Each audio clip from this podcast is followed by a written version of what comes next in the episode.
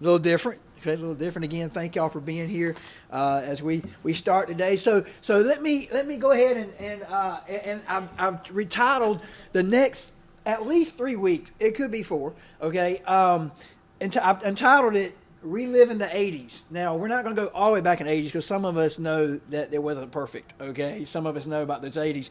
Um, but we, we, uh, we're going to do a song from the 80s, and, and uh, so far, I think I've had three different genres, okay? So if we have a rap song, anybody has an idea, you know, let me know, all right, for a fourth one. But uh, Miss Jan's like, I don't know, bro. She's like, Lord, pray for me right now with Miss Jan, just playing, love you. Um, but uh, so today's today's uh, particular song that we're gonna gonna focus on is by is, is, a big hair band, Poison, called "Something to Believe in." Okay, so that's today's. Um, next week it's to be U2, one of the most popular uh, bands of all time, um, and uh, I still haven't found what I'm looking for. Okay, and then week three, how about some country? How about some Randy Travis? Okay, uh, I'm going to love you forever and ever, forever and ever. Amen. So that's the so that's where we're going. All right. So for those who are like, I don't know about today, Patrick, um, just we have those in common. Okay. Uh, so give me a little bit of grace today. Um, but but uh, how many of you guys uh, remember? How we handled the Psalms? Anybody remember how when we went through the book of Psalms? It took us about a year. And when we looked at the Psalms, what we noticed is that how, how open and honest the psalmists were. And a lot of times it was David, okay? Uh, sometimes it was somebody else. But there was a lot of crying out to God. Uh, sometimes there's a lot of questioning. Um, you know, they, there was, uh, you know, why God? I don't understand. Why did this happen? Why do you bless them and not me? I, I don't get it. You know, there's a lot of uh, a lot of openness there uh, in those songs. So I kind of want to treat uh, these next couple weeks the same way because um, while these songs that I already said that we're going to do they are not by any means even close to an inspired word of God. Okay? Um, I do think that there are some spiritual truths in those songs that we can pull out, okay? Uh, and, and then, um, you know, whether they're Christian songs or not, and they're not, okay? Uh, because they are the thoughts of people, uh, of broken people, just like us, uh, broken people in a broken world that we hope to come to Christ. Amen? And so uh, it, it makes it, to me, makes it worth it right there. Now, let me give a little bit of background before before we get to the song. Uh, so today's song, "Something to Believe in," by by uh, Poison. The song went to number four on the Billboard Hot 100, and it's a great example of how moving and poignant a song can be. The writer of the song is and the lead singer of the band Poison is Bret Michaels. Now, uh, one day in late December of 1990, uh, Bret's friend, so technically, you know, not quite 80s, but we're going to make it uh, that, okay? Uh, Bret's friend and Poison's bodyguard, James Kimo Maano, uh, died all alone in his Palm Springs hotel room. Um, when Bret got the call on Christmas Eve, which he says in a song, uh, he went into hysterics. He went he, he went kind of crazy for a while uh, and was really having a hard time. He locked himself in his room and he didn't come out of his room until this song was finished, was written and finished. Um, the the video for this song is is equally as powerful. I, I didn't want to play it, okay, uh, for, for for some reasons there. Um, but when Bret, in the video, if you ever watch it, um, when Bret saw the image of Kimo on the screen, he lost his composure and had to leave the set for several hours before coming back to finish his part. Um, the producer didn't tell him he was going to do that, and it caught him off guard, and it, he he just had to leave. Uh, the video ended up getting first place in MTV's World Series of Video People's Choice Awards. Um, and so here, uh, instead of showing you lyrics, um, I hope that you guys will, will understand. I, would rather play it. I, I, agree with what Sally said. Sometimes it's hard to relate to a relate if if I don't know what I'm relating to. And so um, the song it doesn't have anything, you know, um, heretical in it. Uh, uh, if, if, I say that word correctly, um, but I just want to play it for you, all right, so you can kind of know where with the song that we're doing today, and I'll probably do it the next two weeks as well. Okay, and so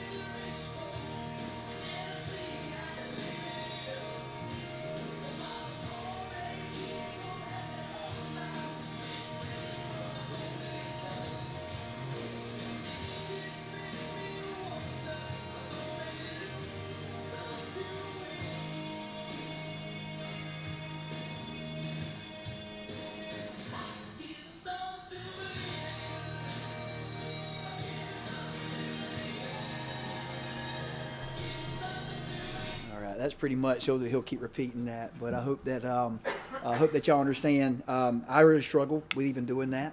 Um, but I just wanted y'all. Anyone familiar with that song? You all right? Familiar with it? Um, and, and, I just felt like y'all kind of needed to hear it. Um, you know, um, and I don't know, man. This has been one of those weird ones where it's like God gave me the idea like two years ago, um, and and I just was like, I don't know. But the thing is, this is a song about loss, right? Uh, dealing with it and questioning God in the process. So, have have you ever asked why God? Is anyone here other than me? See, let's be open minded to the pain of those involved, and, and, let's examine Bret Michaels' reasons for losing faith, uh, and for and for wondering and for pleading for something to believe in, because in his eyes, all he sees is hopelessness, right? And so, uh, may we as Christians uh, be be challenged today, because um, if we can be honest and say, you know, like my old preacher friend Bill Clayton used to say, "Amen" or "Oh me," uh, maybe "Oh me" moment, because um, I think we can say that uh, that a church hasn't always been a very welcoming place for outsiders. Okay, hasn't always been that way. Uh, you know, we we have a, a tendency, I think, to uh, to cast judgment rather than to extend mercy. Okay, um, and I'm not saying this church in particular. I'm just saying churches in general. And, if a church can't be a place uh, where broken people go, where can they go? Amen. Got, we, we should be a place. It's just like the old uh, famous uh, uh, saying, you know, that we're we're not a, a, house of saints. We should be a hospital for sinners. Amen. Uh, a hospital because we're all broken people. And so, with that said, I do have a, a central statement, and um, this is not all the um, hopeless situations in our world, but we're going to look at some of the, at the four reasons where the writer has a lack of faith in God four reasons that he gives in this song. Uh, and I think also uh, are, are, there's truth there hypocrisy, war, personal loss, and homelessness. So, hypocrisy. Go ahead and go to that, Sally. We thank you for it. All right, go ahead and go to the first thing here. Here's the lyrics for that part. Okay, it says, Well, I see him on the TV preaching about the promised lands. He tells me to believe in Jesus, but steals the money from my hands. Some say he was a good man. Lord, I think he sinned. Um, so, any idea who he might be referring to? Those of you who remember back in the 80s? Anybody know what famous preacher got in trouble for taking millions of dollars from people? Jim Bakker. All right. Jim Bakker. Definitely one of them. Now, some say, all right, a lot of people say that, that that's who he's talking to. Now, I, could, I couldn't get, you know, 100%, you know, this is fact there, but it's very, very likely that that's who um, Michaels is referring to. All right, uh, uh, a very famous televangelist. For those who don't know, he was a very famous televangelist. So he's on TV, and he was arrested for stealing money from innocent people. He was indicted on federal charges of mail and wire fraud and of conspiring to defraud the public. Um, it was like $158 million. Okay, not just a little bit, a lot. Okay, $158 million. He was sentenced for 45 years in prison but then that was later reduced to eight. Okay? First of all, is is just just a one off? I mean, is this is this just one instance? We, we know the answer to that is no. It's been happening for years. Okay, be careful. Be very very careful. Okay, um, see why? Because well, number one, we're all sinful, and, and power and fame corrupt. You know, no one is immune. Matthew 23, verse 27 28 says this as, as Jesus is, he always saves his most harsh words to the to the Pharisees, right? He says, "Woe to you, scribes and Pharisees, you hypocrites! You are like whitewashed tombs, which appear beautiful on the outside, but inside are full of the bones of the dead and every kind of impurity. In the same way, on the outside you seem righteous to people, but inside you are full of hypocrisy and lawlessness." Brother Bill Clayton, who also referred to earlier, he used to say, uh, you know, if you if you think we're hypocrites, all right, then why don't you go ahead and join us? It's okay. It'll be okay. We'll take one more. Okay, all right, because the idea that in some way we can all be hypocritical because we're we're we're flawed human beings. Amen. Uh, we're sinful. All right, for we've all fallen, we've all sinned and fall, fallen uh, short of the righteousness of God. Um, in this passage, we see Jesus condemning the Pharisees specifically for being hypocrites. So he, he basically asserts that what you see on the outside is not what you get on the inside. Okay, you're seeing two different people. Well, first of all, I, I think again it's important to note that all of us, because they inherit sin, are hypocrites in some way, like I already said. However, most of us, I think, do try our best, and I think the, the ones that are here in this church family, we, we, we try. We're not perfect, but we do try to be genuine and to live out our faith to an unbelieving world. Amen. Or we're trying. Amen. And that's what that's what they want to see. So I, I doubt the song. What if, Alex, go with me here for a second. What if the song started off something like this? Y'all tell me if it would have the same effect. Is well, I see them all around me preaching about the promised land. I'm not going to sing. All right. Uh, they tell me to believe in Jesus, and they're making a really good stand. Many say they are genuine. Lord, I think they done good. Would that have been a, be- a, a better opening? I mean, I just don't want to have the same effect because then the whole point is is hopelessness, right? But but what if? What what if that were the case? What what if, what if we were more consistent in our in our walk with the Lord? Second Chronicles seven fourteen is a cry that a lot of y'all know um, very well. I'm sure probably many of you have this memorized. Um, says, "If my people who are called by my name humble themselves and pray and seek my face and turn from their wicked ways, then I will hear from heaven and will forgive their sin and heal their land. You're, how many are familiar with that verse? It, it's it's very powerful because I, I, think if we if we had a whole nother time, a whole nother uh, sermon, a whole nother thirty minutes I could preach, you know, we could look at, at that in detail, just that one verse, and we could look at what is our path to, to maybe going back to, to this idea of being a place where people can come. Well, we have to do those things. We have to humble ourselves first. We, we have to we have to pray. We have to seek God's face, and we have to turn from our wickedness. Right. So it requires things from us uh, before we can move on. See, what if and, and what if we uh, what if we shine our lights? What if we shine our lights? Matthew five verses thirteen through sixteen. Uh, Jesus speaking says, "You, you, us, you and I. If you give your life to Christ, hey, you are the salt of the earth. But if the salt should lose its taste, how can it be made salty? It's no longer good for anything but to be thrown out and trampled under people's feet." You are the light of the world. A, city situated on a hill cannot be hidden. No one lights a lamp and puts it under a basket, but rather on a lampstand and gives light for all who are in the house. In the same way, let your light shine before others so that they may see your good works and give glory to your Father in heaven. What, what is Jesus talking about there? In one word, he's talking about us being different. See, salt, what does salt do? Adds flavor, right? It adds flavor. It preserves. Salt's a preservative. So is that is that what we do? Ask yourself personally. Is that something that I that I do with the people I come into contact every day? Do I add flavor? Do I, um, you know, do I preserve? Am I am I that type of person? Okay, and then light. Obviously, I mean, you know, I, before we go to light, unfortunately, I think sometimes we're like vinegar. you know, we're bitter. You know, and we argue. We argue about stuff that doesn't matter. You know, we always get on Facebook and we want to do that, but yeah, we have to be very careful, right? Amen or oh me. You know, but and light, well, that's the obvious one. Just a little bit of light in the darkness, and it illuminates, illuminates everything.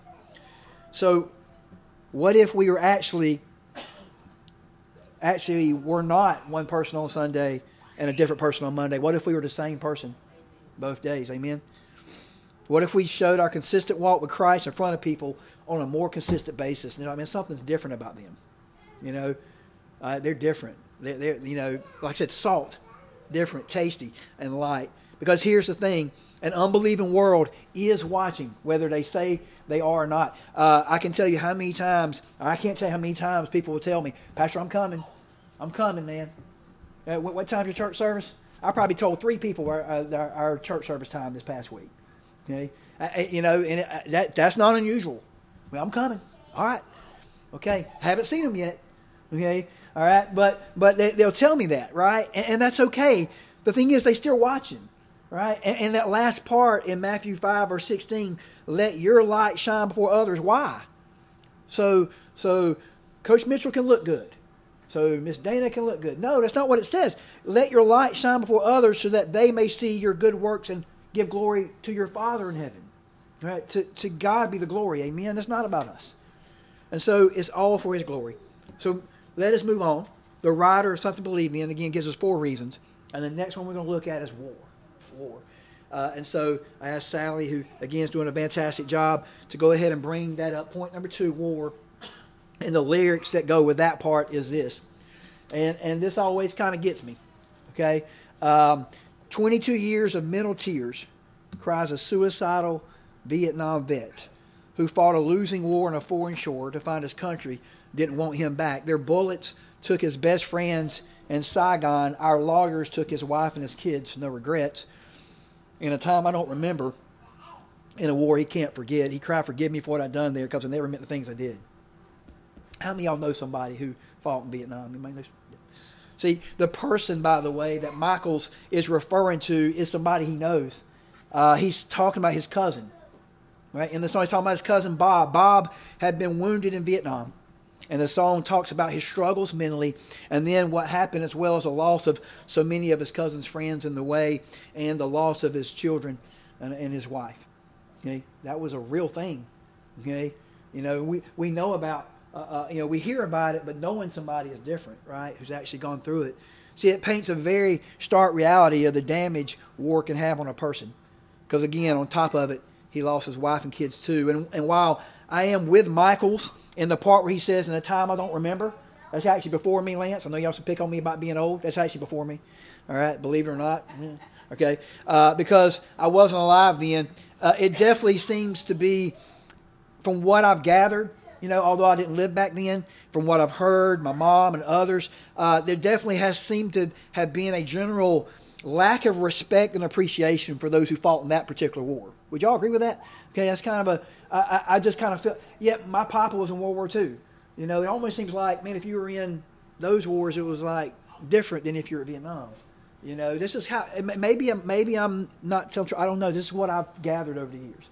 That it was almost like a looking down. Oh, I can't believe that. You know, uh, you're in Vietnam, and see, so many came back with PTSD of some kind post traumatic stress disorder. Approximately 30% of men and 27% of women had PTSD at some point in their life following Vietnam. I would argue that number is probably higher, okay, but still, that's a lot.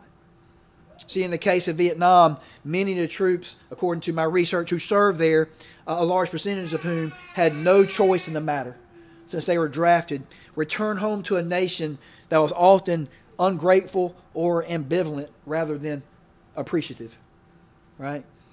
But I can imagine, now if we take that a little bit further, that any war experience would be traumatic, right? Any war experience. I mean, I, am currently reading a book called Unbroken. Anybody familiar with that? Unbroken. Okay, um, I'm reading it and it is messing me up.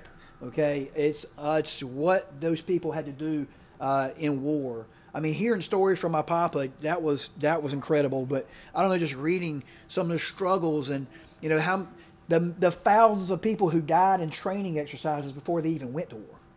You know, uh, the the thousands of people who flew on a plane on some mission in the Pacific and never came back, and their plane crashed in the Pacific, never to be heard again. Right, and so I can just only imagine. All I can say is thank you. Right, I I think of my papa whenever he was still alive, and he would break down and cry sometimes. I would go I would go and, and take notes uh, which I'm still glad I did. Okay, because I have I have first accounts, first hand accounts of these primary source information, right, uh, on the war. But I can remember, guys. Sometimes I would go to I go to his house, and I get out my my, my paper and my my pen, and he would start telling the story, and he'd start crying. This is the strongest man I ever knew, strongest man I ever knew, and he was crying, and he couldn't. He said, "Son, you're gonna have to. We're gonna have to do this another day." Okay, Papa. Right? Okay, I understand. Okay? I can only imagine what these people saw and heard. You know? I can't imagine that it would make one question. All right? If we can be honest for a second, would make people question. I do think we should honor those who deserve honor, right?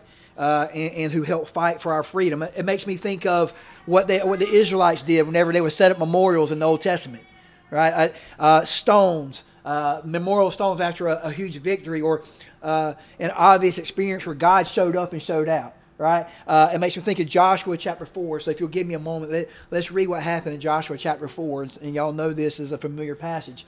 As we'll read it, you'll like, oh, yeah, I remember that. It says, After the entire nation had finished crossing the Jordan, okay, uh, the Lord, this is after the crossing the Red Sea. Okay, uh, the Lord spoke to Joshua, choose 12 men from the people, one man for each tribe, and command them, take 12 stones from this place in the middle of the Jordan where the priests are standing, carry them with you, and set them down at the place where you spend the night. So Joshua summoned the 12 men. He had selected from Israelites one man for each tribe, and said to them, Go across in the ark of the Lord your God in the middle of the Jordan. Each of you lift a stone onto his shoulder, one for each of those Israelite tribes, so that this will be a sign among you. In the future, when your children ask you, What these stones mean to you? you should tell them, The water of Jordan was cut off in front of the ark of the Lord's covenant. When it crossed the Jordan, the Jordan's water was cut off. Therefore, these stones will always be a memorial for the Israelites. The Israelites did as Joshua had commanded them. The twelve men took stones from the middle of the Jordan, one for each of the 12 Israelite tribes, just as the Lord had told Joshua. They carried them to the camp and set them down there. And then Joshua 4 21 22. And he said to the Israelites, in the future, when your children ask their fathers, What is the meaning of these stones? you should tell your children, Israel crossed the Jordan on dry ground. Another reminder this is what God did. Okay? So there should be some respect, some appreciation. Well, and what if we show them more respect for the sacrifices made by those who fought for us? I mean, don't, don't let me preach, but what, what, if, what if the hospitals for veterans were in better shape? Oh, man, oh, don't preach, Brother Murphy. All right? But they should be. They should be the best, if you ask me. All right? And what if we did those things and, instead of judging others? I, I, mentioned a while back, several months ago, how I feel like the church has, has not handled depression and mental health very well over the years. I still believe that. I don't think we've handled it very well. How about a little more grace and compassion?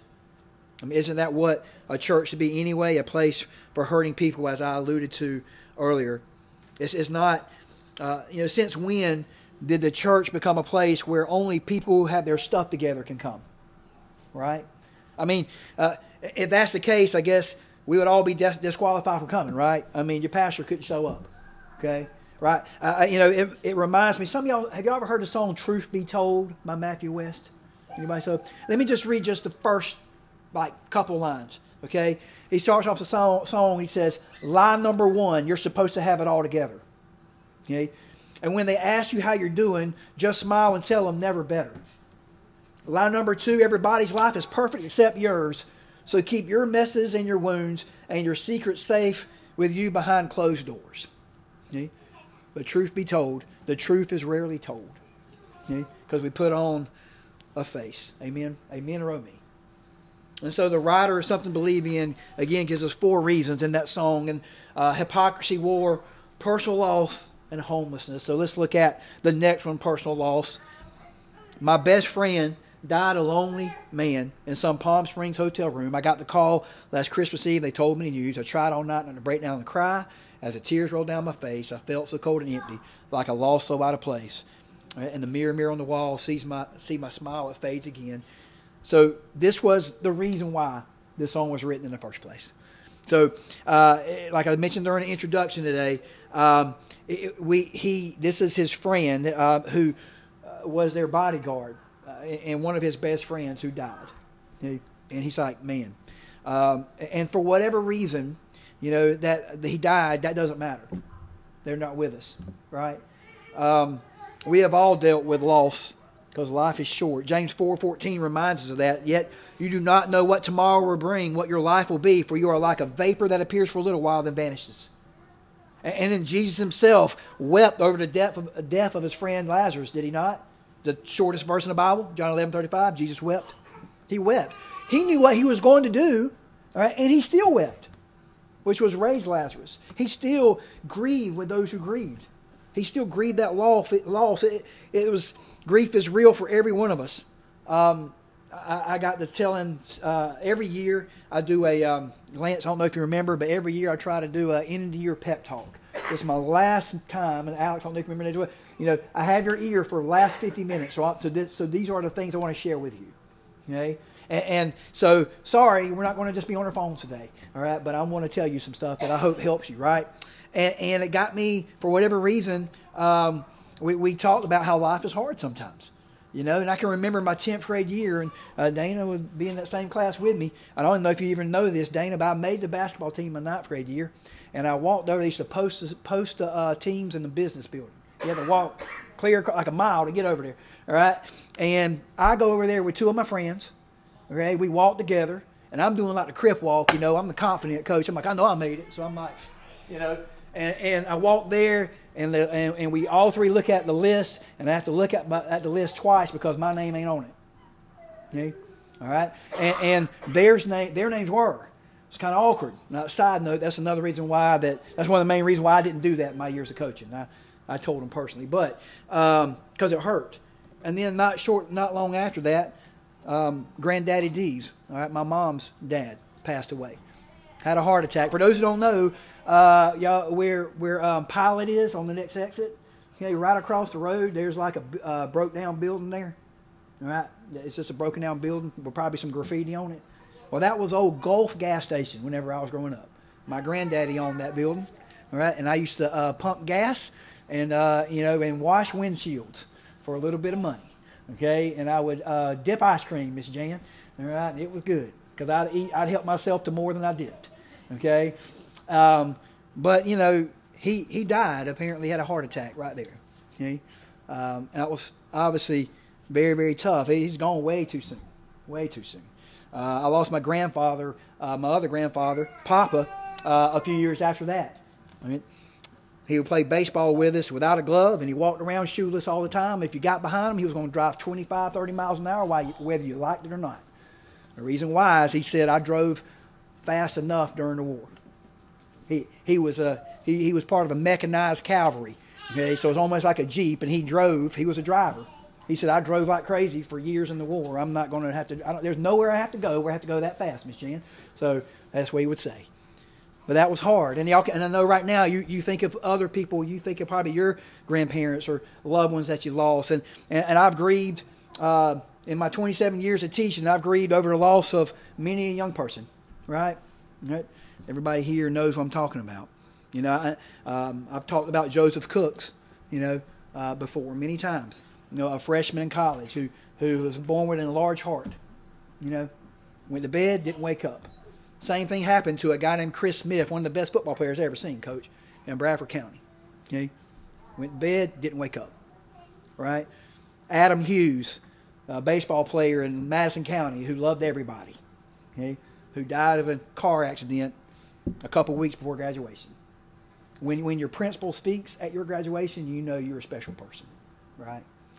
And many others. I think of Caden Alfaro, who died in a uh, you know in a fire in eighth grade, and uh, Tyler Warfel, and Caitlin Mitchell, and many and many others that some of y'all know.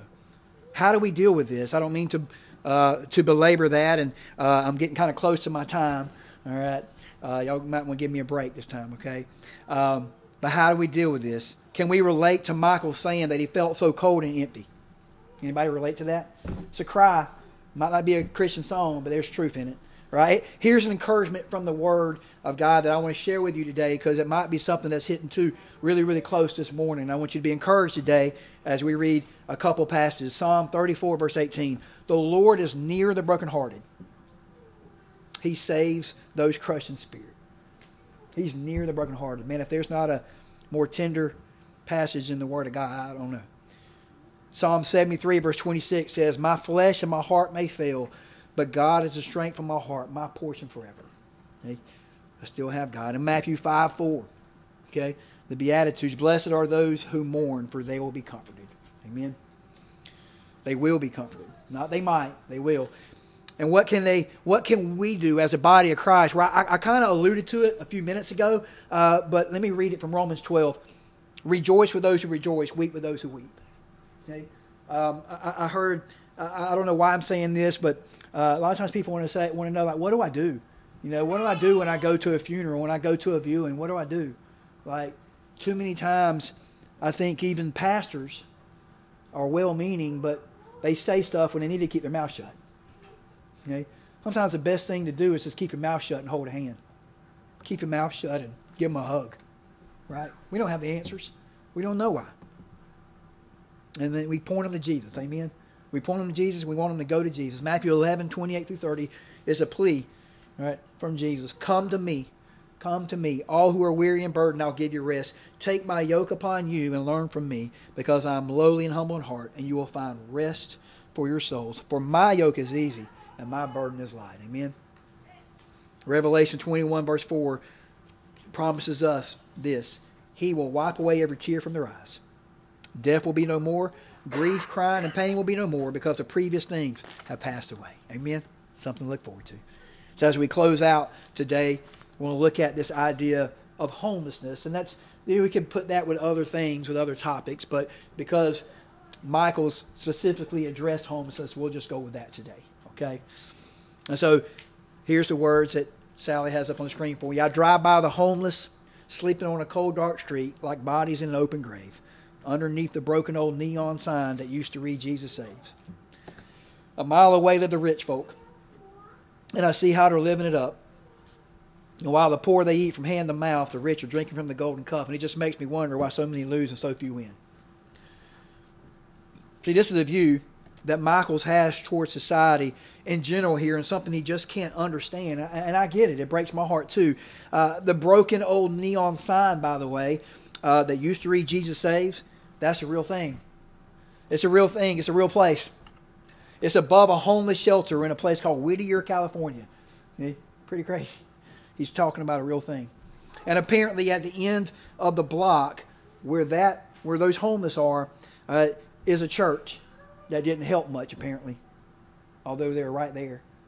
Okay? Uh, and from the front door of the homeless shelter, you can see multi million dollar homes. So, what he's, he's singing of a real thing there. See, what Michaels doesn't realize, however, is that we live in a broken world. I think if I had to answer some of his questions, that would be my answer. That I don't really have all your answers, but I can tell you this: it's a broken world. We're all broken. See, when Adam sinned at the beginning of creation, sin has been in our world ever since. All we got to do is look around. And by the way, got to say this because, man, there's a lot of scammers these days. We know that. Okay? But not everyone is that way. Okay? Not, there are some who are legit, legitimately homeless uh, because of something else. Okay? Something bad happened in their lives. Um, Anybody familiar with another song? Speaking of songs today, since I can go to 12, I'm just playing. I had to go to that joke again. Lance hasn't heard it, so I had to throw it out there for him. But anybody familiar with Don't Laugh at Me? All right? It's a country song. Okay? Miss Jan, yes? In the second verse, he says, I'm the cripple on the corner. Okay? He said, You passed me on the street. He said, I wouldn't be here begging if I had enough to eat. And don't think I don't notice that our eyes never meet. He says, I lost my wife and little boy when someone crossed that yellow line driving. The day we laid him in the ground is the day I lost my mind. Right now, I'm down to holding this little cardboard sign. There are there are cases like that, amen. And so, again, may we be careful. And, and, and what about poor people? I mean, what do we do? You know, since Old Testament times, okay, there have been poor people. Okay? And God provided for him. Looking at Exodus chapter 23, he says, uh, this command was to sow your land for six years and gather its produce, but during the seventh year you are to let it rest and leave it uncultivated, so that the poor among your people may eat from it, and the wild animals may consume what they leave. Do the same with your vineyard and your olive grove. You know, even back then. And then they were mentioned in Solomon's writing, Proverbs chapter 29, verse 7 The righteous person knows the rights of the poor, but the wicked one does not understand these concerns. Also in Proverbs 21, the one who shuts his ears to the cry of the poor will himself also call out and not be answered.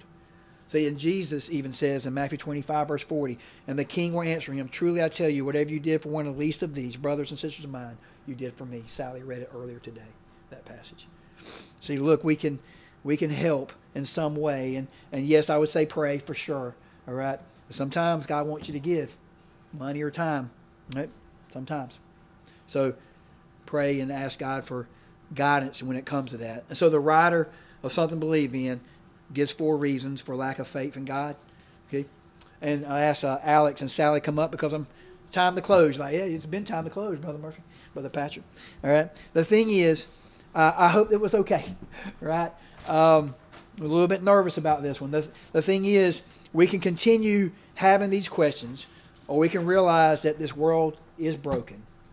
But God. I sure am very, very um, uh, thankful for conjunctions. in the in the Bible, right? For but God. See, but God provided a way for us to have communion with Him by sending His Son Jesus to die in our place. For while we were sinners, right, Christ sent us, God sent His Son to die for us. Amen. And guess what? That is something to believe in. As you believe in that, right?